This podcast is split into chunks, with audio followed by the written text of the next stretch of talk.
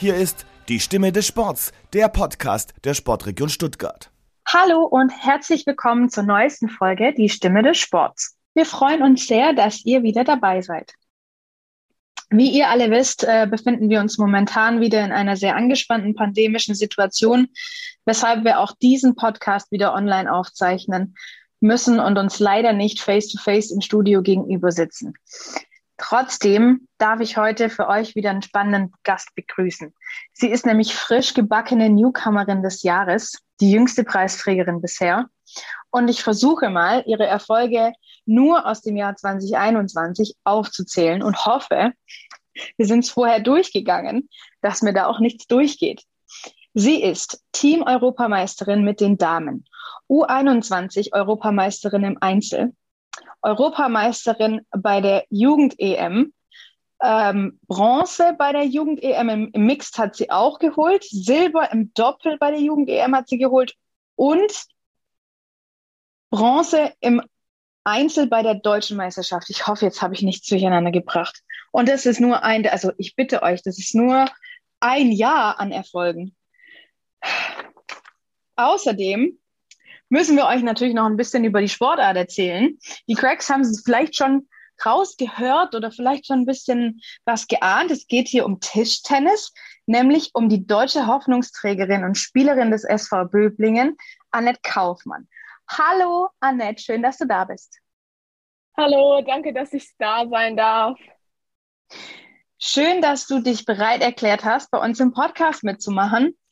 Ich muss jetzt aber kurz nochmal fragen. Ich glaube, ich habe da tatsächlich was durcheinander gebracht, oder?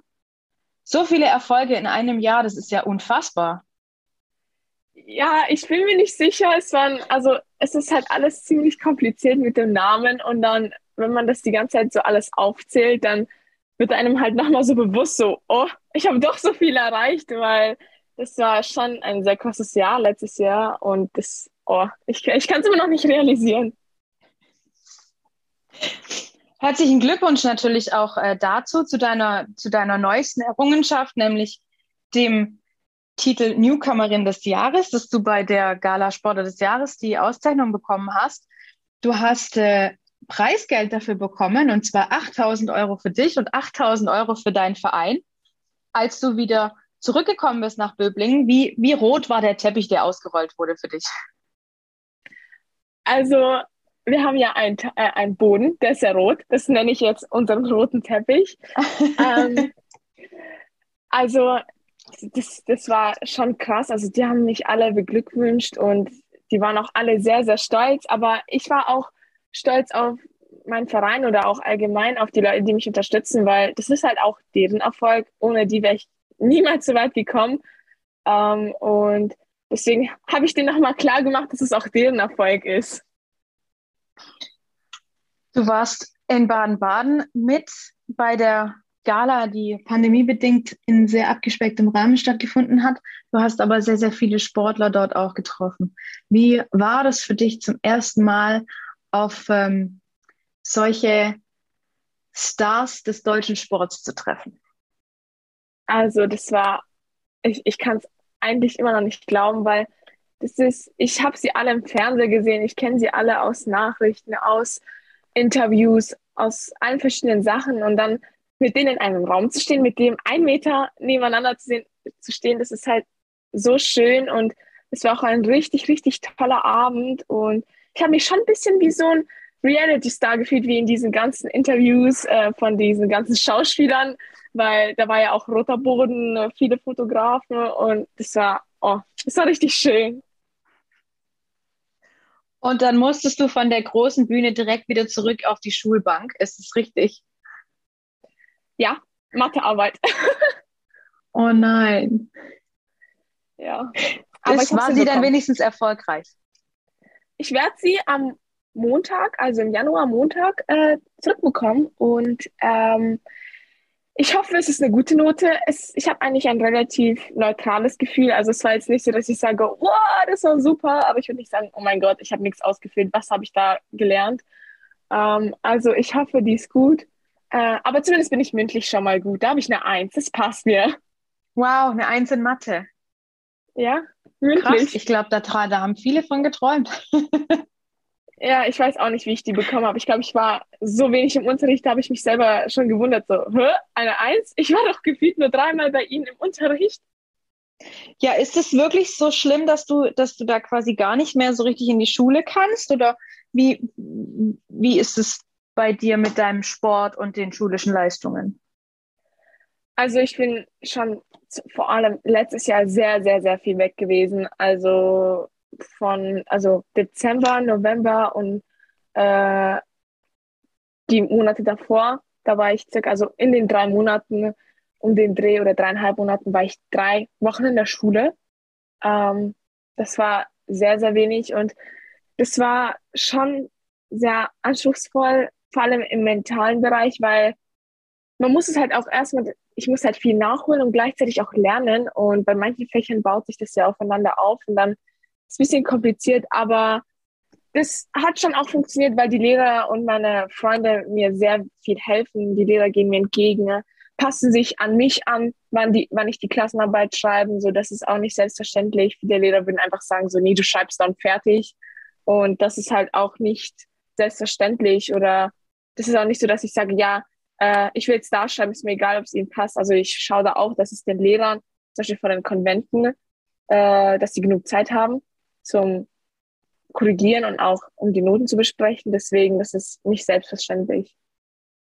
Das heißt, du hast eine absolute Doppelbelastung mit Lernen und Schule und nebenher noch deinen Leistungssport.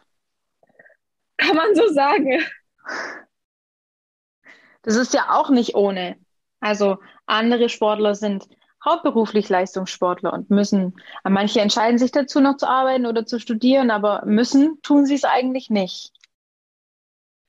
Ja, also im Endeffekt, ich muss ja eigentlich relativ gar nichts. Also es ist ja, also ich hab, bin ja in der zehnten Klasse, ich kann, wenn ich dieses Jahr beende, meinen Realschluss, Realabschluss haben und von der Schule gehen und dann auf Sport mich zu konzentrieren. Aber ich weiß nicht, das ist, es kommt einfach von mir selber. Ich möchte gerne das Abitur schaffen.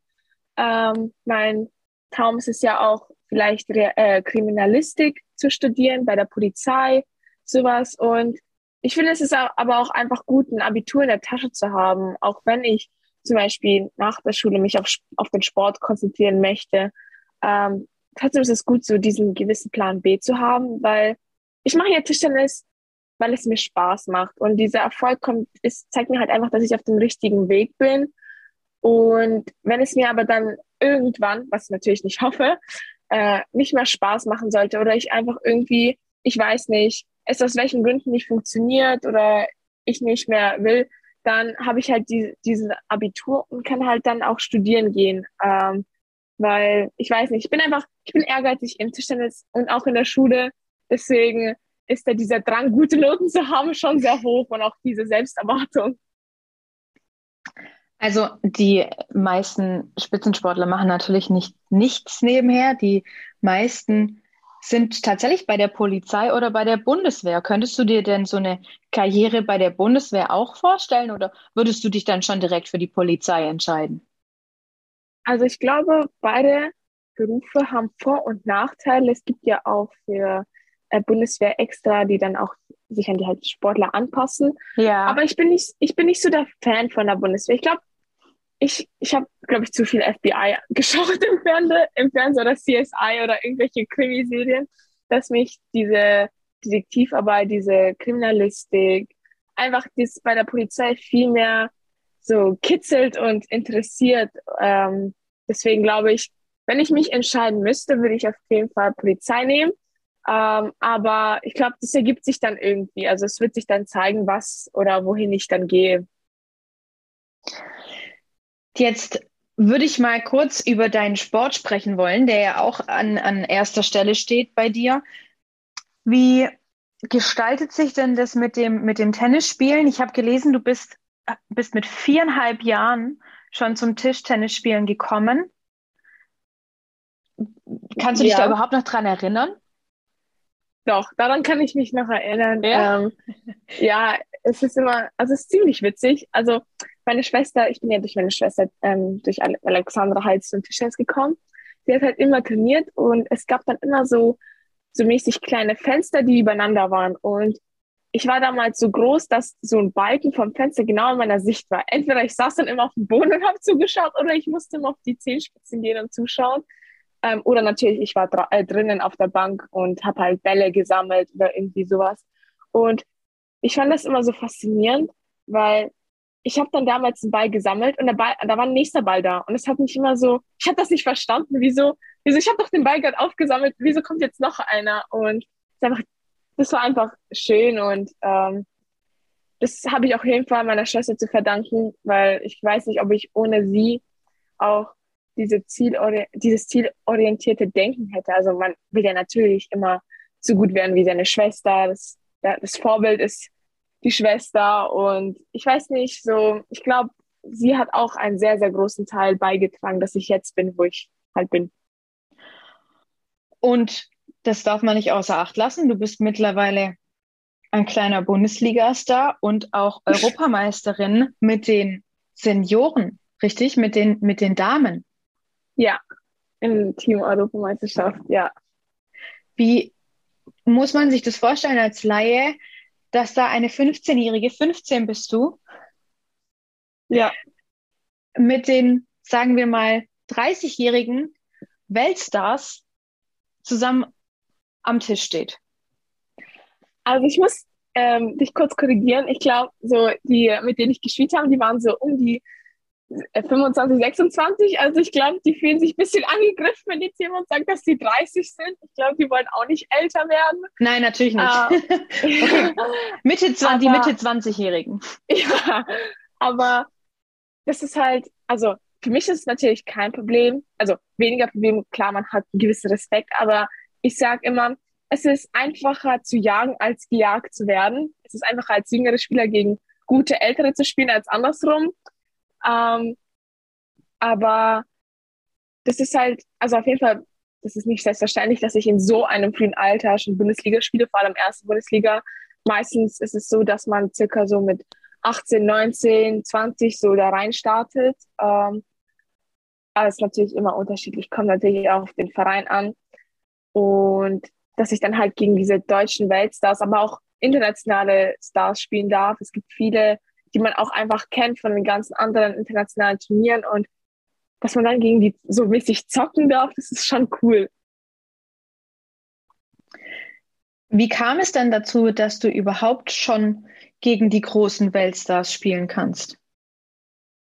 Also ich bin ja damals von äh, also ich wohne ja in Bietigheim, habe auch damals bei Bietigheim gespielt und bin dann rüber zu nach Böbingen gewechselt ähm, und habe dann dort angefangen hinten, also im hinteren Parkkreuz, ähm, war ich dann die Nummer vier oder die Nummer äh, fünf, kommt drauf an. Ich habe mich mit meiner Schwester teilweise auch manchmal abgewechselt ähm, und durfte dann mal spielen und dann auch mal diese Erfahrung sammeln. Und dann, ähm, ich bin ja jetzt schon, ich glaube, circa zwei, drei Jahre bei Böbingen und dann habe ich halt dieses, dann bin ich halt auch nach vorne gekommen ins vordere Parkkreuz, wo ich dann auch gegen diese ganzen Stars spiele, gegen ähm, die Nummer eins von Deutschland, äh, gegen Nummer drei, gegen Nummer vier, also gegen diese Weltstars. Und das war, anfangs hatte ich ziemlich großen Respekt, weil so, man erlebt nicht jeden Tag gegen die zu spielen. Und da ist man dann auch aufgeregt, oder? Ja, definitiv. Also ich bin, ich bin nicht so ein Mensch, der zu großen Respekt hat, aber es ist trotzdem dieses, okay, pff, Einzel-Europameisterin in den Damen, was weiß ich, und dann gegen die spielen zu dürfen, das ist schon einfach auch, ich genieße dann in dem Moment auch diesen, diese Zeit, weil man weiß ja nie, wann man nochmal gegen dieses, äh, gegen die spielen darf. Du bist Linkshänderin, das ist ein bisschen was Spezielles im Tischtennis? Also, ich glaube, also ich bin eigentlich Rechtshänderin. Also ich schreibe mit rechts, ich schneide mit rechts, ich kämme meine Haare mit rechts, spiele nur Tischtennis mit links. Lustig. Ähm, ja, das war damals richtig äh, cool, diese Story. Und zwar, ich, man konnte damals halt nicht entscheiden, mit welcher Hand ich spiele. Meistens ist es bei Kindern direkt klar, wenn sie einen Schläger in der Hand haben und auch dann ein bisschen den Ball rüberspielen, welche Hand die führende Hand ist. Bei mir war einfach beides gleich. Und dann war das so hin und her. Dann habe ich da mal eine Woche mit rechts, eine Woche mal mit links. Und dann haben die am Ende gesagt, ich spiele mit links. War, glaube ich, die richtige Entscheidung. wenn ich sagen kann. Ähm, und das ist halt, Linkshänder sind nicht selten, aber es sind definitiv mehr Rechtshänder, die Tischtennis spielen als Linkshänder. Aber ich glaube, so viele Menschen spielen Tischtennis, ich kann das gar nicht aussagen, wie viele Menschen Linkshänder, wie viele Rechtshänder sind. Hat, hat man als Linkshänder einen Vorteil gegenüber den Rechtshändern, einfach wegen dem Überraschungsmoment oder nicht? Mm, ich würde nicht sagen wegen dem Überraschungsmoment. Ich glaube, im Spielerischen würde ich jetzt sagen, ist Linkshänder unangenehmer, weil normal spiel, spielt man ja immer rechts gegen rechts. Also wenn ein Rechtshänder gegen einen Rechtshänder spielt. Ja. Ähm, und wenn dann weil aber es einfach mehr kommt, Rechtshänder gibt. Ja, ja. Und wenn aber ein Linkshänder kommt, ist es so, dass man das Spiel auch teilweise ja umstellen muss, weil zum Beispiel es gibt immer so zum Beispiel Linkshänder haben immer alle eine gute Vorhand. So sagt man das immer. Und dann muss man ja. das Spiel sozusagen umstellen, dass man halt nicht in diese Stärke reinspielt. Und ich glaube, das ist bisschen dieses Unangenehme, aber auch zum Beispiel für mich, ich habe es angenehmer, gegen Rechtshänder zu spielen, weil ich spiele 90 Prozent auch gegen Rechtshänder ähm, und ich habe halt auch dieses antrainierte Verständnis, wie und was.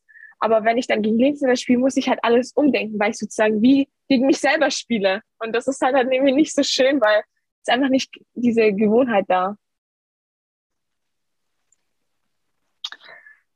Vielleicht möchtest du unseren Zuhörern noch ein bisschen was über deine Leidenschaft für Tischtennis erzählen. Wie, wie bist du da hingekommen? Warum? Du bist Tochter eines Eishockeyspielers und einer Abfahrtsläuferin. Und da hätte man dich jetzt eigentlich wahrscheinlich eher so im Wintersport vermutet oder euch beide Kinder. Und woher kommt dann deine Passion für Tischtennis? Also, diese Frage fragt man mich ziemlich oft so, ja, deine Eltern waren Skisport, also Skisportlerin und Eishockeysportler. Sind nicht im Wintersport. Erstens, wir leben im Süden von Deutschland. Wenn da mal Schnee ist, dann freue ich mich so krass, weil das nicht so oft passiert. Ähm, also man, meine Eltern und auch meine Schwestern so sind ja viel umgezogen ähm, wegen den verschiedenen Vereinen, die, bei denen mein Papa gespielt hat. Und ähm, es gab eigentlich nie so, also Eishockey kam nie so richtig in Frage, zum Beispiel hier in Bietigheim, weil Eishockey ist schon, ich finde, der Sport ist, Sport ist interessant, aber ich weiß nicht, so für Mädchen oder für uns kam das halt nie so richtig in Frage, weil es schon ziemlich harter Sport ist. Ähm, und es gab halt hier auch keine richtige Mädchenmannschaft irgendwie, dass man da auch, wenn man wollen würde, irgendwie das probieren könnte. Ähm, genauso war es auch mit Eiskunstlaufen, das ist ja auch Winter, äh, Wintersport. Und Skisport kam halt eigentlich nie so in Frage. Wir waren ja auch noch nie Skifahren, ähm, weil wir einfach nicht in, in der Nähe von einem Skigebiet wohnen. So, das, ja. Das ist einfach, das würde einfach physikalisch nicht möglich sein, wenn man jeden Tag irgendwie in ein Skigebiet fahren würde. Und das, das geht halt nicht. Und ähm, dann ist ja, ist meine Mutter darauf gekommen, irgendwie, also es gab so einen Flyer und dann so verschiedene Sportarten. Und dann habe ich jetzt zum Beispiel gedacht, oder auch meine Mutter, so, hm, Tischtennis, da kann man die Jungs auf dem Schulhof und im Freibad bisschen so vermöbeln, bisschen, bisschen mit den Freunden spielen. So, das kann man eigentlich überall spielen. Ich glaube, überall gibt es Tischtennisplatten, auch manchmal auf Spielplätzen. Und ähm, dann sind wir irgendwie da drauf gekommen. Und ja, hat ja auch bis jetzt funktioniert und es macht mir ja auch Spaß, sonst würde ich es ja auch nicht machen.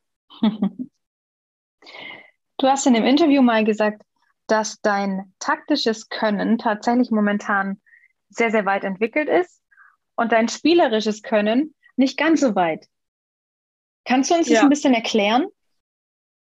Also mit spielerischem Können meint man in dem Sinne, man trifft den Ball gut, man hat zum Beispiel eine gute Rotation oder irgendwie, man, man spielt so gut, dass der äh, Gegner Probleme hat, den Ball zurückzuspielen. Und ähm, ich habe da noch, ich glaube, viele Schwierigkeiten. Also es sieht von außen aus, dass es so einfach ist, aber es sind halt diese Kleinigkeiten, die dann den Schlag so gut verbessern, dass es noch schwieriger ist, den Ball zurückzuspielen.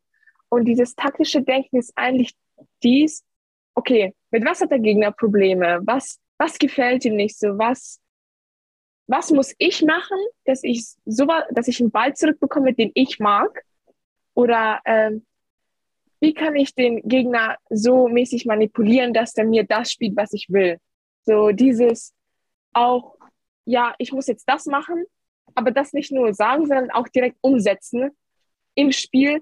Das habe ich so, ich glaube, das ist diese Eigenschaft, schnell was umzusetzen, habe ich. Und ich glaube, die hilft mir auch in manchen Situationen, obwohl ich zum Beispiel im Spielerischen nicht top bin. Sagen wir es mal so. Und das gilt jetzt aber nur fürs vergangene Jahr oder bist du einfach generell im Spielerischen nicht ganz so top? Oder hast du schon vor, spielerisch gesehen noch absolut in die, in die erste Liga aufzusteigen? Also ähm, spielerisch bin ich weiter für mein Alter. Also ich bin gut und besser, als man in meinem Alter mäßig ist, so wenn ich das so einschätzen kann.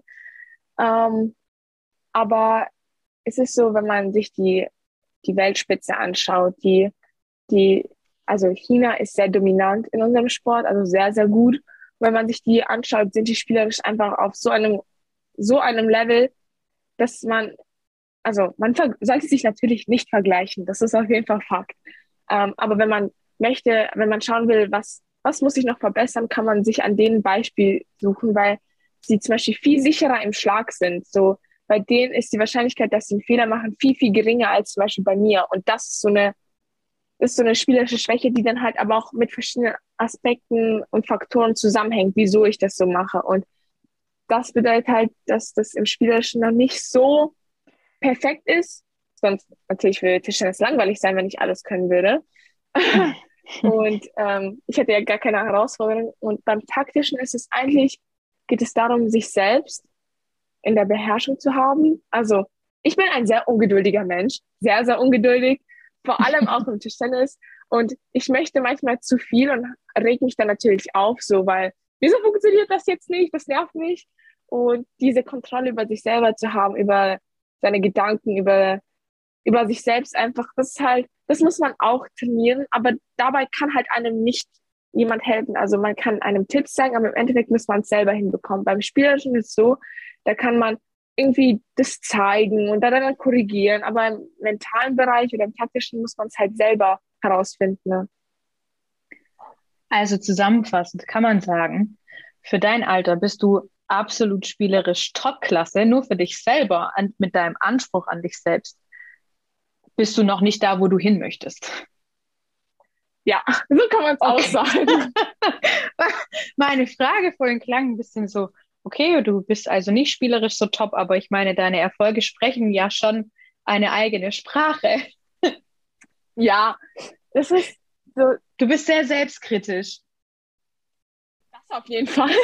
ähm, ich bin so ein Mensch, ich, also diese Erfolge, die geben mir definitiv Selbstbewusstsein, die geben mir auch Vertrauen in mich selber, dass ich zum Beispiel in Sachen, wenn es dann schwierig wird oder so, weiß, dass ich krieg das hin. Ich kann mir selber vertrauen, was ich auch sowieso tun sollte, aber manchmal einfach zu selbstkritisch bin.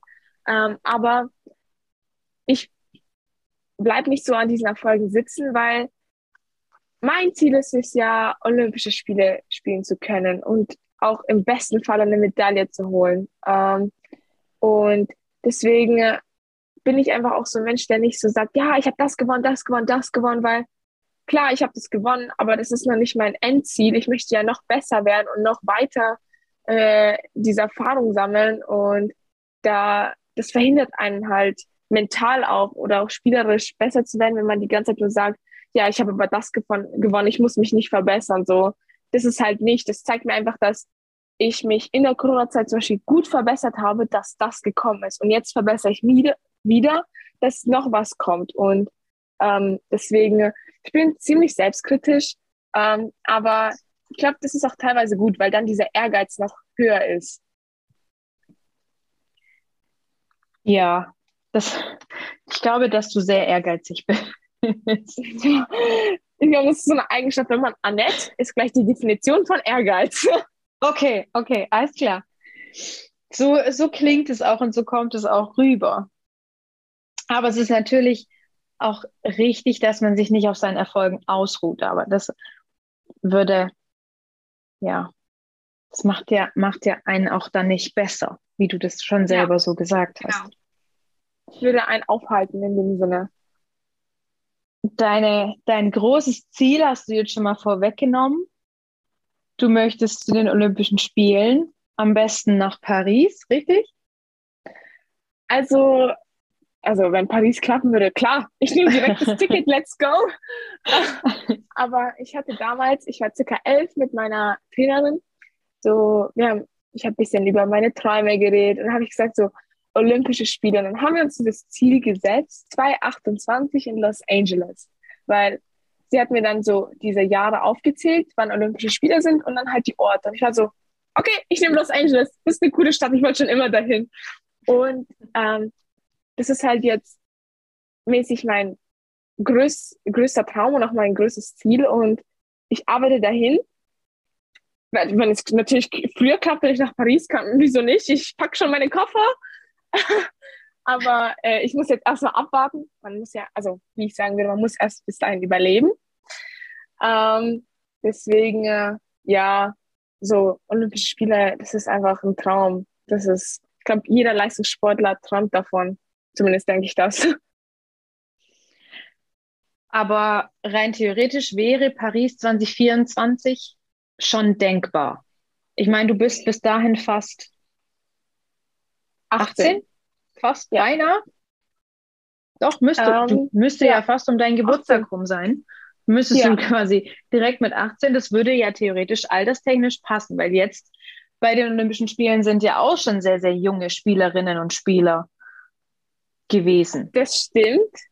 Ähm, aber es ist trotzdem noch ein sehr harter Weg. Also es gibt viele, viele, viele Spielerinnen und Spieler ähm, in Deutschland, die einfach noch in manchen Sachen besser sind. Und das ist ja auch nicht schlimm oder so. Ähm, es gibt einfach, ich muss einfach mich probieren, nicht so sehr reinzusteigern, weil wenn man zu sehr was, wenn man etwas zu sehr will, dann kommt es halt nicht. Also dann kriegt man es mäßig auch nicht. Wenn man es aber loslässt und einfach an sich selbst arbeitet, glaube ich, wird es schon irgendwie kommen. Und wenn es nicht 224 ist, dann ist es halt wie ich 228. So, die Welt geht davon nicht unter. Ja, klar. Und ähm, es natürlich muss man auch schauen, es gibt auch andere Faktoren, die dazu spielen, um Olympische Spiele zu spielen. Einfach auch, man muss eine gewisse Anzahl von Punkten haben, dann die Weltrangliste, dann danach wird geschaut, so, es liegt nicht allein daran, ob ich jetzt, so, klar, ich glaube, wenn ich die aller, aller, allerbeste in Deutschland wäre, dann glaube ich, wäre die Chance sehr hoch, aber das ist auf jeden Fall, bin ich das noch nicht.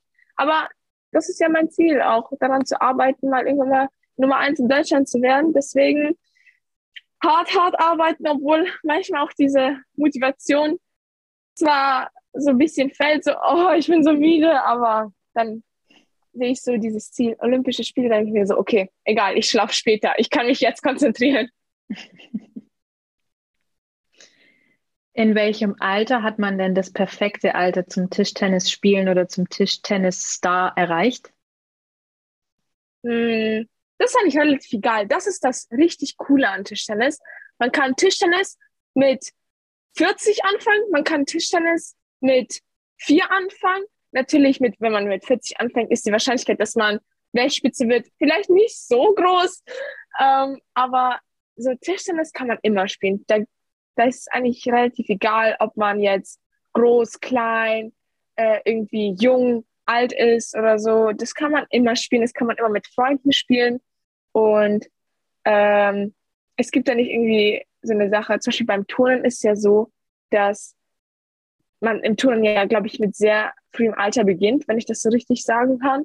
Und beim Tischtennis ist es so, dass du auch mal mit später anfangen kannst. Es gibt ja viele Leute, die auch erst mit elf Jahren Tischtennis angefangen haben und jetzt mega gut sind. So, mhm. das heißt, das bedeutet nicht, dass man, wenn man früh anfängt, dass man auch direkt, keine Ahnung, äh, was ist ich, Weltspitze wird. Ähm, es ist, gibt einen gewissen Vorteil, wenn man einfach länger Zeit hat, aber man muss es trotzdem erstmal hinbekommen. So Kinder mit viereinhalb, die haben ja auch andere Interessen, nicht nur irgend so einen Ball hinterher zu jagen und herumzulaufen. Meinst du, dass es beim Tischtennis auch viel aufs Talent ankommt? Oder kann man alles auch lernen?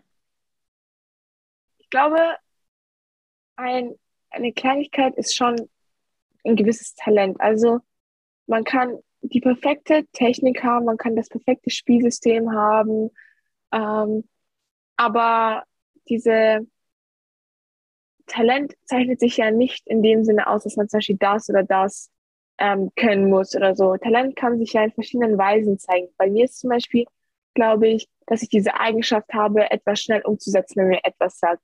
Andere haben diese Eigenschaften, ihr Spielsystem so anzupassen, ähm, dass ähm, die weniger Fehler machen. So Talent zeichnet sich in vielen Bereichen anders aus und ich glaube, man kann alles erlernen, aber für die Weltspitze, glaube ich, braucht man trotzdem noch ein bisschen Stücklein gewisses Talent, weil ich weiß nicht, irgendwie habe ich das Gefühl, dass man kann der Beste der Besten sein, aber dieses kleine Stück fehlt vielleicht und ähm, ja, ich glaube, das hat schon einen gewissen Teil dazu beizutragen, aber ähm, das ist auch so eine Meinung, die kann für andere anders sein. Zum Beispiel, manche können auch sagen, ja, nee, Talent ist gut, aber braucht man nicht so. Das ist so hm. mäßig teilweise Meinungsverschiedenheiten. Deswegen, ähm, aber für mich gilt, dass ein bisschen Talent eigentlich immer da ist, aber man es selber einfach auch rauskitzeln muss und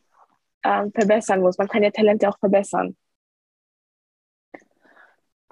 Dafür trainierst du ja und hast auch Trainer. Und ich habe gelesen, dass du ein relativ großes Trainerteam um dich herum versammelt hast. Ist das richtig? Ja, also es gibt ja verschiedene Trainer für den Nationalkader, für den Damenbundeskader, für alle möglichen Kader. Ähm, ich habe meine Heimtrainerin, mit der ich auch das Ziel äh, gesetzt habe, die ist zwar umgezogen, aber ich habe trotzdem, also sehen wir uns schon regelmäßig und auch ein Trainer, der mich von klein auf immer auf so ein äh, baden-württembergischen Meisterschaften oder so äh, betreut hat oder halt einfach auch mal national. Deswegen, und ich habe viele Trainer und viele Trainer haben verschiedene Eigenschaften und verschiedene Eigenschaften, die sie mir weitergeben.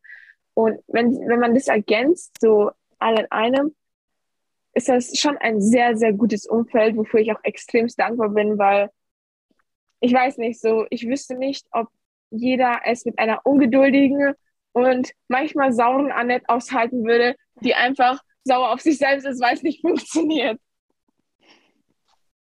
Ich weiß nicht, ob ich, wenn ich Trainerin wäre und ich so ein Kind wie mich hätte, so das so ungeduldig ist. Ich wüsste nicht, ob ich genauso ungeduldig sein würde wie das Kind und dann, ob wir nicht beide dann da ungeduldig an der Platte stehen und dann irgendwie uns aufregen oder was weiß ich. Das heißt, du hast einen, hast du einen, einen Trainer für das Spielerische, einen Trainer für das Taktische, einen Trainer fürs Mentale, für die Ausdauer oder sind die alle für alles zuständig? Also ich habe, äh, also diese Trainer äh, sind meistens zum Beispiel, wenn ich jetzt im Training bin, ist immer ähm, dieser Trainer, zum Beispiel, er heißt Sönke Geil, ähm, cooler Name übrigens, ich nenne ihn immer äh, Socke, früher habe ich ihn immer genannt. Ähm, äh, und er ist zum Beispiel immer da in der Halle und ähm, hilft mir oder macht mir Übungen. Einfach, die Person ist da. Es gibt zum Beispiel dann auch in dem Tischtenniszentrum in Düsseldorf, wo die ganzen Bundestrainer sind und alles Mögliche, ähm, auch so Psychologen, mit denen wir viel arbeiten, einfach auch uns mental beschäftigen. Und zum Beispiel haben auch die Trainer bei mir in, in Böblingen halt Sönke auch eine Fitness-Trainerin, eine Personal Trainerin ähm, für mich organisiert, sagen wir es mal so. Mit der arbeite ich auch schon ziemlich lange, also circa drei Jahre. Ähm, und ich habe mich definitiv verbessert. Man, Tischtennis besteht halt nicht nur im Spitzensport, nicht nur aus dem Spielerischen, aus dem Taktischen, aber auch aus dem Athletischen. Also man muss einfach auch diese Athletik haben, um an diese langen Tage durchzuhalten, wenn man morgens um neun in die Halle geht und abends um zehn rausgeht so, das ist schon ähm, auch wichtig und deswegen war es auch ein richtig wichtiger Schritt, diese Athletik bei mir zu fördern und das hat mir auch definitiv geholfen. Also ich bin jetzt weniger müde als davor und anfangs merkt man es vielleicht nicht, aber im Nachhinein sieht man, wow, ich habe es geschafft, hätte ich jetzt nicht gedacht. Wie verbringt man denn so, ein, so einen, einen extrem langen Wettkampftag? in der Halle? Weil man spielt ja nicht die ganze Zeit. Und wie du sagst, man wird zwischendurch mal müde. Wie, wie hält man sich warm? Gehst du mal wieder aus der Halle raus? Wie ist da so der Ablauf von so einem Wettkampftag? Also meistens, es kommt darauf an, es gibt, also im Tischtennis meistens gibt es Gruppen. Da sind verschiedene Gruppen und zum Beispiel ich bin mit zwei anderen Spielern in der Halle, äh, in einer Gruppe. Das heißt, ich spiele zum Beispiel morgens um meistens um neun oder so, um zehn und die, das andere Paar dann, wenn ich fertig bin, gegen die eine gegen spielt dann, keine Ahnung, um zwölf oder so. Und wir müssen halt immer, äh, also man muss immer so sagen, es gibt immer einen Shuttlebus und immer auch Frühstückszeiten. Und dann manchmal muss ich um sechs Uhr aufstehen, damit ich frühstücke, oh. dann zur Halle fahre, mich dann dort warm mache, mich für das Spiel vorbereite. Das dauert schon ziemlich lange, so circa eineinhalb Stunden. Dann spiele ich, dann bin ich fertig. Dann muss ich immer warten, bis es Mittagessen gibt. Und danach kommt darauf an, wenn ich abends noch ein Spiel habe, dann natürlich geht man mal raus oder man geht wieder ins Hotel, macht dort einen Mittagsschlaf oder so. Ähm, Mittagsschlaf ist das Beste. Ich schlafe immer im Auto.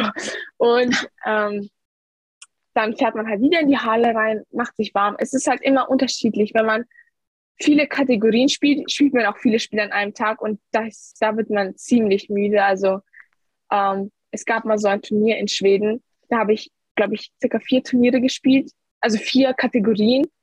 Und ich bin zum Beispiel, ich habe ein Spiel also gespielt. Also mit Kategorien meinst du Einzel, Mixed, Doppel, Team? Ähm, ja, oder es gibt auch Alterskategorien, das heißt unter 15, unter 19, dann unter ah. 17 und sowas. Ähm, also U15, das nennt man alles so, weil es, man meint man damit die Leute zum Beispiel, die 15 und jünger sind. Und wenn, dann habe ich ein Spiel gespielt, zum Beispiel in der Altersklasse, äh, die um 15, also alle, die 15 und jünger sind. Und dann musste ich, also ich hatte keine Pause, ich musste direkt loslaufen und musste zum nächsten Spiel, wo ich dann ein Spiel unter 16 gespielt habe, also dieses U16 oder U17 halt. Ich glaube, es war U17. Und das war ziemlich stressig, weil man hat gerade ein richtig wichtiges Spiel gewonnen, das war richtig knapp und auch anstrengend. Und man, man muss direkt zum nächsten Spiel und dort spielen. So, das ist halt anstrengend, aber Gott sei Dank ist es nicht in jedem Turnier so, also sehr selten. Es ist immer nur eins gewesen.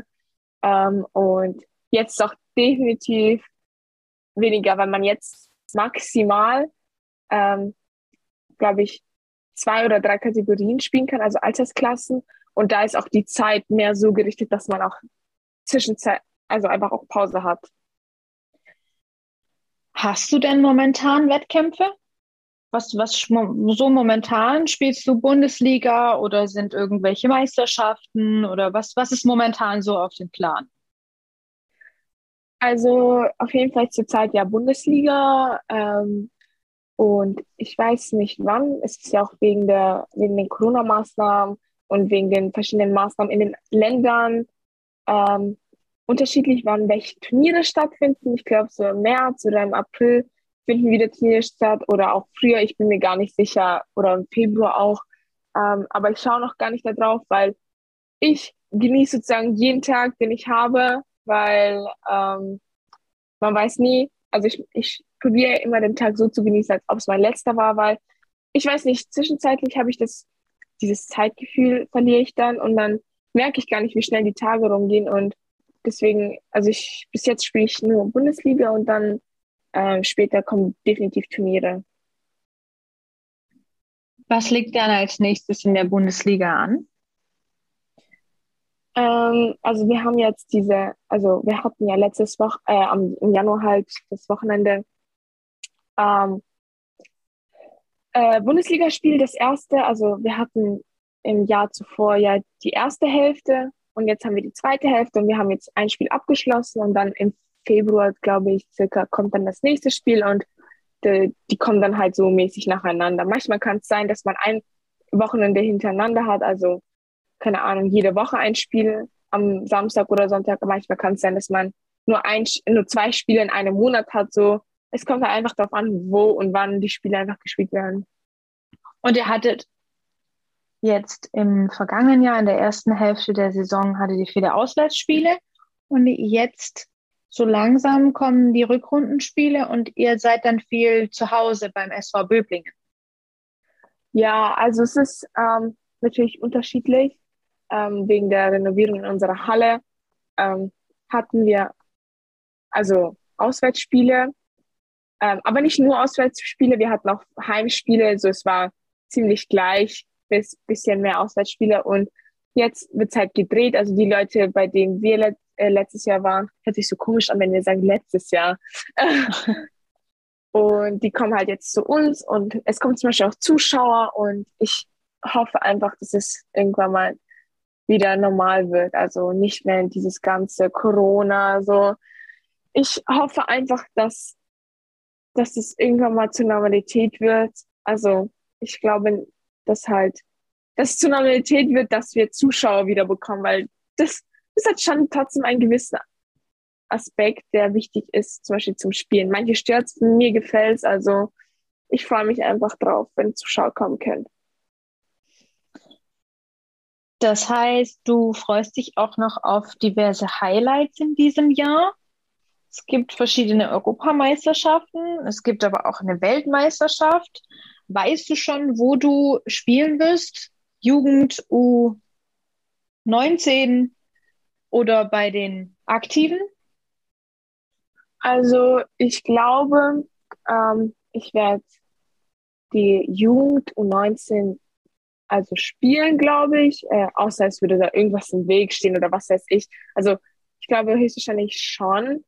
Ähm, aber trotzdem so, es gibt gewisse Turniere, so wo man also eigentlich denkt, so man spielt, aber es gibt trotzdem, wer weiß halt, vielleicht wegen der Corona-Situation wird es abgesagt oder irgendwas passiert, das, das wird verschoben und dann so, das weiß man alles nicht. Und bei den Damen-Turnieren, da bin ich mir gar nicht sicher. Also ich war, durfte ja letztes Jahr mitspielen, das war auch richtig cool. Aber es ist nicht so, dass ich jetzt sage, okay, ich werde jetzt überall alles bei den Damen mitspielen. Ähm, also du bist nicht automatisch gesetzt in dem Team, sondern du wirst wieder nominiert. Ja, ja. Also äh, ich bin ja mit vielen anderen ähm, mäßig nicht, also es gibt halt diese, diese, glaube ich, also zum Beispiel die Nummer eins von Deutschland, die würde man natürlich immer mitnehmen. Die muss ja zum Beispiel nicht nominiert werden, weil die vielleicht weiß, dass sie mitkommt, also höchstwahrscheinlich so sowas. Und ähm, bei den Damen ist einfach so, es ist einfach unterschiedlich, wie die Bundesliga das dann einfach entscheiden. Ähm, also es ist ja natürlich richtig cool, wenn ich mitfahren dürfte oder wenn ich mitspielen dürfte. Ich spiele ja die EM in München dieses Jahr.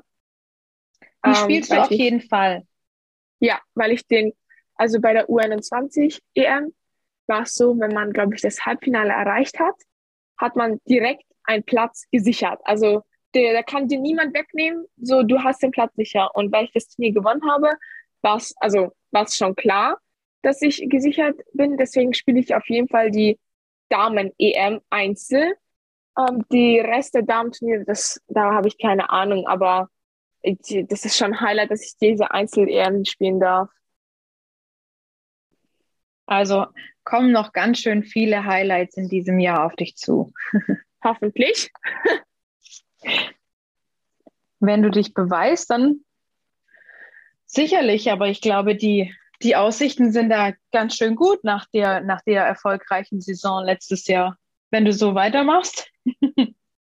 Also ich habe nichts dagegen, aber man muss natürlich auch ein bisschen realistisch bleiben. Jetzt werde ich älter, ich spiele in älteren Kategorien, da sind die Spieler ähm, werden auch besser und ähm, es wird doch bestimmt eine Zeit kommen, wo es halt nicht laufen wird. Dann werde ich halt vielleicht nicht so viele Erfolge haben. Aber ich spiele ja nicht für diesen Erfolg, weil Erfolge kommen und gehen.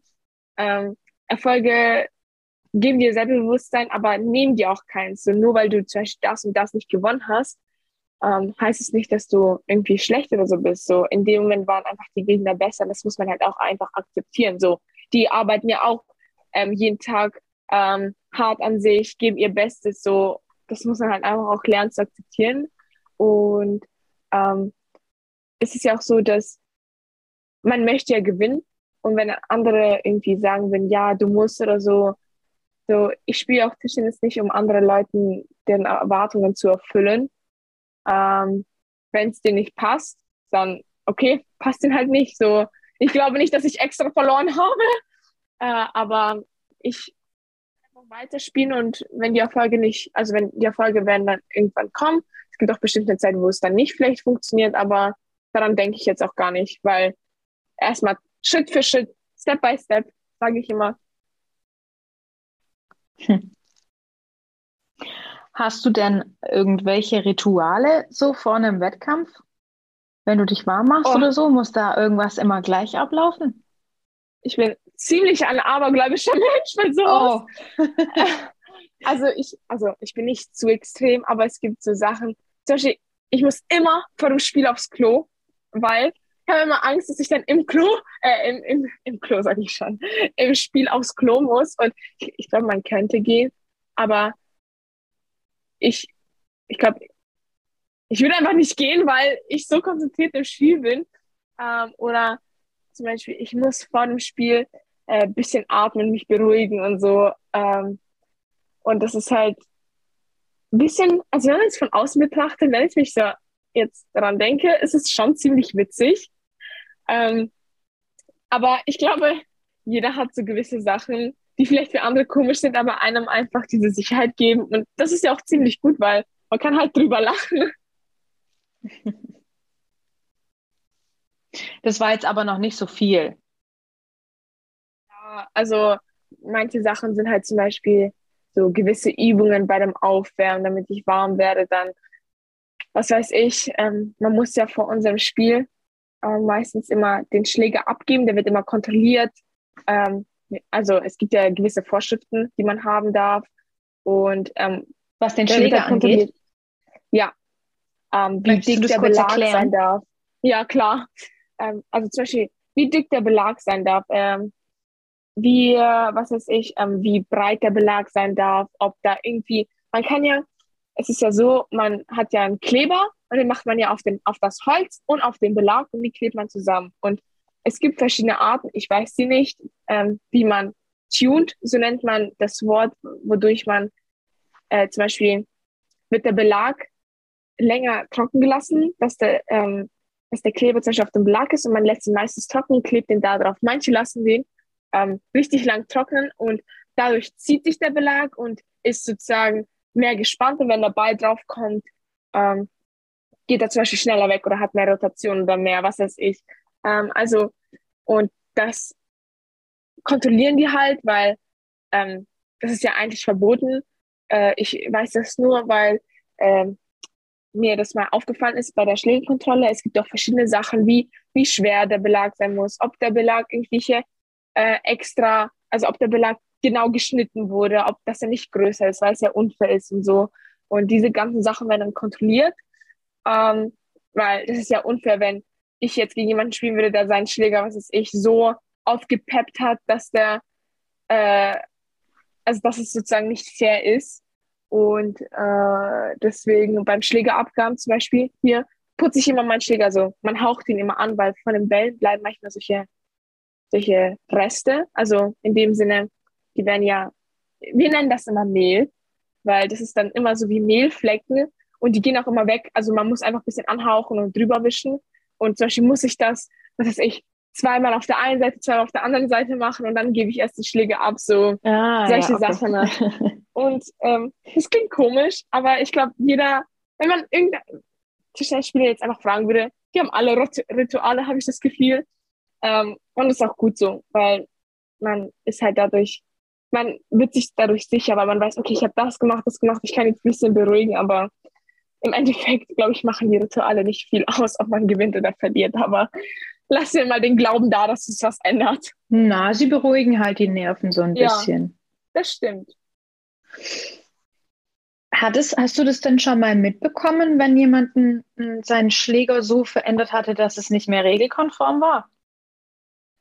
Ähm, nee, also selber gegen jemanden nicht, aber ähm, wenn man zum Beispiel auf einem Turnier ist und dann, was weiß ich, oder irgendwo wird dann gesagt, ja, ähm, der Schläger ist nicht durchgekommen oder so. Und dann fragt man sich, hä, wie? Und dann werden halt diese Sachen mit dem Tunen erklärt. So, ich weiß es selber nicht, also ich bin nur dadurch auf dieses Tunen gekommen, weil ich weiß es nicht, ich, ich mache das auch nicht. Also meine Mutter und ich kleben meinen Schläger. Ähm, also ich übe das zurzeit noch, aber wir können das nicht. Manche können das ja und machen das vielleicht extra oder so, aber ich bin auch nicht so ein Mensch, der das, wenn ich es können würde, würde ich es auch nicht machen, weil ich bin ein fairer Spieler, also in dem Sinne, wenn es halt, wenn ich verliere, will ich fair verlieren, wenn ich gewinne, will ich fair gewinnen. So, das ist so mein Motto mäßig. Ja. Würde man denn da disqualifiziert werden oder muss man dann einfach nur einen neuen, neuen Schläger dann mitbringen? Ähm, ich glaube, also man hat ja immer einen Ersatzschläger. Ja. Und ich glaube, man kann den dann abgeben. Manchmal, manchmal ist es ja auch so, dass man nicht extra tunt oder so. Manchmal ist es einfach so, dass ja. vielleicht der Schläger das so. ist halt auch mal passiert oder so. Ja, ja, oder von der Luftfeuchtigkeit irgendwie Mhm. was passiert. So, weißt manchmal macht man es ja auch nicht extra. Und ähm, dann kann man den zweiten Schläger abgeben und dann, wenn der durchkommt, dann kann man mit dem spielen. Ähm, weil manche machen es mit Absicht, manche, so, man sieht dann einfach diese Gesichter, wenn dann so, oh mein Gott, mein Schläger ist nicht durchgekommen, aber diese, dieses Überraschte, weil man nicht wusste, dass, dass da was ist und ähm, die werden dann halt schon nervös, weil du hast nichts gemacht und auf einmal geht dein Schläger nicht durch. Und dann denkst du dir so, oh scheiße, was ist jetzt passiert?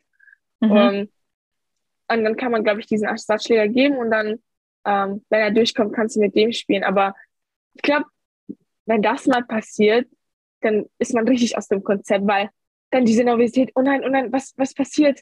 Wieso, wieso geht der jetzt nicht durch? Weil wenn du, wenn du keinen Schläger hast, der durchgeht, dann darfst du auch nicht spielen. Dann hast du automatisch verloren.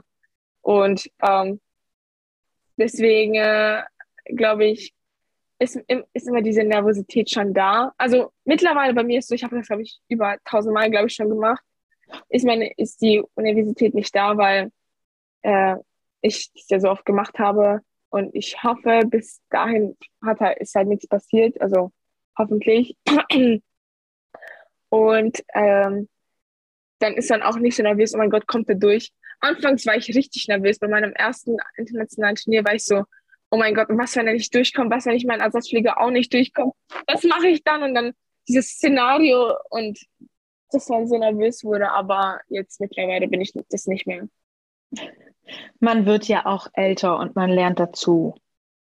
Ja, das sowieso. Und im Endeffekt jetzt, im aller, aller, aller, aller schlimmsten Fall, glaube ich, äh, könnte man noch von jemand anderem, also von seinen Teamkollegen oder so, den Sch- Ersatzschläger haben und dann vielleicht mit dem spielen. Also ich wüsste nicht, ob ich es machen würde, weil es gibt ja, die Hölzer und die Belege unterscheiden sich sehr stark voneinander. Es gibt, deswegen, man sucht sich ja immer das Holz aus oder äh, den Belag, der zu einem passt. Wie bei einem Zauberstab, bei Harry Potter zum Beispiel. So, der Zauberstab sucht dich aus und der muss dir auch passen. Wenn du jetzt den falschen Zauberstab hast, dann auf einmal explodiert alles. Ich bin Harry Potter-Fan, deswegen kenne ich das.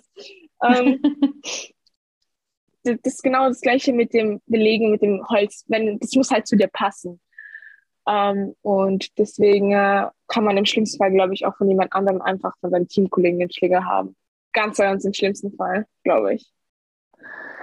Wobei du ja gerade gesagt hast, dass du das nicht unbedingt, also das würde nicht unbedingt viel bringen. Ich glaube, der Tag wäre dann trotzdem Ja. im Eimer. Ja, man ist ja dann auch mental anderer Einstellung so. Man ist dann schon so mäßig, so schon traurig, würde ich sagen, weil es ist halt schon schade, wenn der Schläger halt dann nicht durchgeht und dann sich mental wieder aufzubauen und dann so, das ist, kostet viel Energie und manchmal hat man einfach nicht die Energie, was auch selbstverständlich ist, weil es nicht jeder Tag hat 100 Prozent so. Deswegen äh, weiß ich nicht, wie ich mich dann fühlen würde und ich hoffe, ich muss es auch nie. Ja, das wünsche ich dir auch. Aber jetzt müssen wir mal von dem, von den unangenehmen, traurigen Themen ein bisschen wegkommen. Ja, Was bitte. hast du denn, hast du denn eine liebste, lustige Anekdote aus deinem Sport zu erzählen? Oh, ja. Und zwar, es war einmal, ich glaube, ich war zwölf oder so. Ähm, ich habe zwei Stories. Darf ich die beide erzählen? Natürlich. Danke. Also dann, es war ähm, im Sommer und wir hatten ein Turnier, das war so ein internationales Turnier, aber so für kleinere Kinder, so, keine Ahnung. Man hat dafür, also es war nichts so, so krasses, also es war so mäßig Europameisterschaft für die Kleinen. Also da waren alle aus verschiedenen Ländern. Und dann habe ich gespielt und es war so heiß in der Halle, wirklich. Ich, es war in der Halle heißer als draußen. Und draußen waren 30 Grad, in der Halle, ich glaube 32. Und ich habe dann halt gespielt und man hat halt schon so schwitzige Hände. Und dann, wegen der Hitze ist es noch schwitziger geworden, dann habe ich einen Schlag gespielt und dann ist mein Schläger einfach aus der Hand geflogen, voll gegen den Gegner. Und der Gegner hat sich dabei verletzt. Und das Problem ist, es ist keine lustige Story, sondern ich, das hat mir damals richtig leid getan, weil ich konnte dafür nichts. Ähm, Ja. und ähm, dann ist es dagegen geflogen. Und okay, die Person war es dann alles okay. Aber dann hat mir die Schiedsrichter noch eine gelbe Karte gego- gegeben, weil die dachte, ich habe es mit Absicht gemacht. Ah, wegen unsportlichem Verhalten. Also, weil ich sie mäßig abgeworfen habe. Ich so, ich habe das doch nicht mit Absicht gemacht. So, ich, ich würde niemals eine Person einfach, einfach abwerfen mit meinem Schläger, mein armer Schläger, meine, die arme Person so. Ach, dann- mein armer Schläger. Ja, ich war richtig verwirrt, weil ich war dann so, okay, mit elf Jahren auf einmal kriegst du eine gelbe Karte. Und war, ich war so richtig so, hä, wieso habe ich jetzt eine gelbe Karte bekommen? Das war damals, und dann gab es richtig so mäßig Diskussion, also nicht so eine Diskussion, aber Auseinandersetzung. Und dann hat sie die gelbe Karte zurückgenommen. Und ich war dann so, huh, weil früher, wenn man kleiner war und eine gelbe Karte bekommen hat, war das so, so, oh nein, oh mein Gott, ich habe was richtig Schlimmes getan und ich wollte diese gelbe Karte nicht haben. Und dann hab, hat sie zum Glück ähm, halt zurückgenommen. Und die zweite Story ist, ich war in Japan ähm, und da ist ja acht Stunden Zeitverschiebung. Das heißt, ich hatte, als ich zurückgekommen bin, einen Jetlag. Und ich bin zurückgekommen, hatte in den, ne- in den folgenden drei Tagen immer eine Arbeit. Und ähm, ich hatte natürlich schon gelernt und alles Mögliche. Und ich habe sie morgens geschrieben, um 7.45 Uhr. Und in der japanischen Zeit wäre es circa 15 Uhr oder so um den Dreh. Ähm, und dann saß ich da um 7.45 Uhr, höchst motiviert, voller Energie, neben meinen Freunden, die, die neben mir aussahen, als ob sie sterben würden, weil sie so müde waren. Und dann habe ich so die Arbeit geschrieben, meine Arbeit. Ich war in der Arbeit richtig gut. Und danach meinten so die Lehrer zu mir, ja, Annette, willst du nicht nach Hause gehen? Du wirkst sehr, sehr hyperaktiv, sehr, sehr mäßig übermotiviert. Ich war so, nein, ich habe nur Jetlag. Und die so, ja, möchtest du nicht nach Hause gehen, schlafen? Ich so, nein, ich will jetzt in der Schule bleiben. Ich will jetzt diese komischen Arbeiten zu Ende schreiben, weil ähm, ich dann ähm, Ferien hatte und ich keine Lust hatte, in den Weihnachtsferien zu lernen. Und dann war das richtig witzig, weil ich hatte an dem Tag, ich glaube, vier verschiedene Fächer und jedes Mal, wenn ich reingekommen bin, hat man mich gefragt, ob es mir gut geht. Und ich war dann so tot nachmittags, als es dann halt, keine Ahnung, so 15 Uhr war, weil es schon abends war und ich dann auf einmal zu die Lehrer, hä, was ist jetzt los? Wieso bist du jetzt so müde? Und dann, das war ziemlich, ziemlich witzig, vor allem, weil ich war dann sogar noch Klassenbeste der Arbeit, obwohl ich sie nachgeschrieben habe. Also bringt auch ein Jetlag manchmal ein bisschen was. Ja, definitiv. Und es war ja dann völlig verständlich, dass du nachmittags, was dann japanische Zeit abends oder schon Schlafenszeit gewesen wäre, dann müde geworden bist. Ich war dann, dann war es genau andersrum. Dann waren meine Freunde richtig übermotiviert, weil es nachmittags war und ich war Ja. richtig tot neben denen. Du hast den Tag aber trotzdem überstanden. Ja, ich war immer so, nur noch drei Tage, also es waren diese drei Tage von Ferien. Drei Tage, Annette, dann hast du Ferien, dann passt das. Und dann ich immer nur so, okay, nur noch so und so viele Stunden, noch so und so viele Tage, nur, so viele Minuten. Und es war, oh, das mache ich aber jetzt immer noch, aber nur bei den äh, Schulstunden mal so, okay, noch zehn Minuten, dann Hast du es dir durch, ausgerechnet? Pause. Ja, immer, immer, immer ausrechnen. Das heißt, jetzt steht auch wieder ein bisschen Schule an. Ja, Wissen deine, deine äh, Klassenkameraden denn, dass du jetzt an einem Podcast teilgenommen hast und dass du so erfolgreich bist in einer Sportart? also die wissen das und die unterstützen mich ja auch. Ähm, Ja. soweit wie es geht. Und ich habe es meiner besten, also meinen besten Freunden und meiner besten Freundin erzählt. Aber ich habe ihr nicht gesagt, wo, weil sie wird sonst die ganze Zeit, ähm, dann, sie so, ja, ich werde dann suchen. Es geht Gruß raus an Julia, wenn du das anhörst. Ähm, sie dann so, ich werde es die ganze Zeit suchen und dann werde ich so komische Sequenzen von dir äh, rausschneiden und die dann dir schicken damit und mir dauerhaft anhören. Und sie macht das immer so. Sie ist eigentlich, von außen sieht sie aus wie so eine richtig liebe Person, ruhig, ist sie auch. Und dann, wenn du sie kennenlernst, ist sie so der kleine Kobold.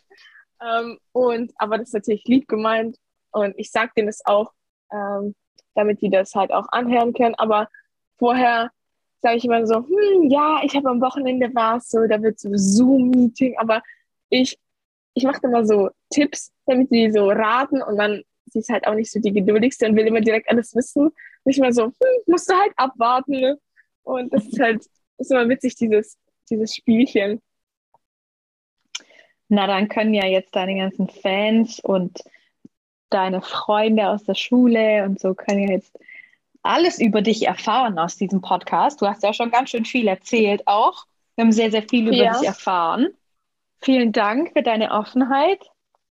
Kein Problem. Vielen Dank, dass ich also das machen durfte. So, ich glaube, nicht jeder kriegt diese Gelegenheit, einen Podcast aufzunehmen. So, das ist schon ziemlich krass. Ja, sehr gerne. Ich hoffe auch, es hat dir Spaß gemacht. Ähm, möchtest du vielleicht noch unseren Zuhörern sagen, dass du auf Instagram bist? Ich weiß nicht, hast du, hast du einen Instagram-Kanal, den ja. du vielleicht publizieren möchtest?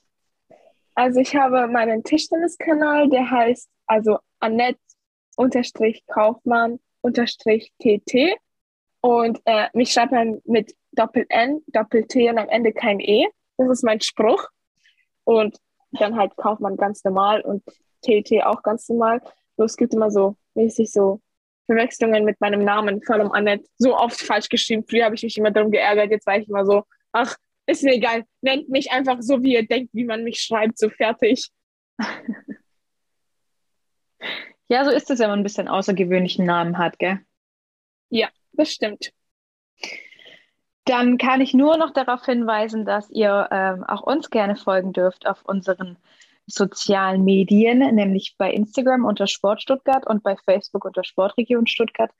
Außerdem könnt ihr auch immer gerne bei uns auf der Homepage vorbeischauen und auch da Feedback dalassen zu den Podcasts oder zu Wünschen, wen ihr gerne mal hören möchtet. Das ist www.sportregion-stuttgart.de.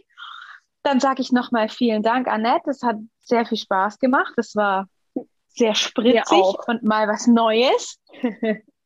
bisschen Frischfleisch, würde ich sagen. Bisschen genau. Ein bisschen Frischfleisch. Danke, dass du dabei warst und ich wünsche dir natürlich alles Gute für die Saison. Hoffentlich erfüllen sich deine Träume. Hoffentlich. Und bleib und bitte gesund in der, in ja. der Pandemie. Bleib bitte gesund und auch deine Familie. Das ist ganz wichtig. Gesundheit geht vor allem vor. Recht hat sie. Bleib ja. bitte gesund. Ja, ist so. Können wir auch nur unseren Zuhörern mitgeben. Ja, bleibt alle gesund. Bleibt alle gesund. Dann bleibt mir nicht mehr viel zu sagen, außer bis Ständchen, eure Debbie.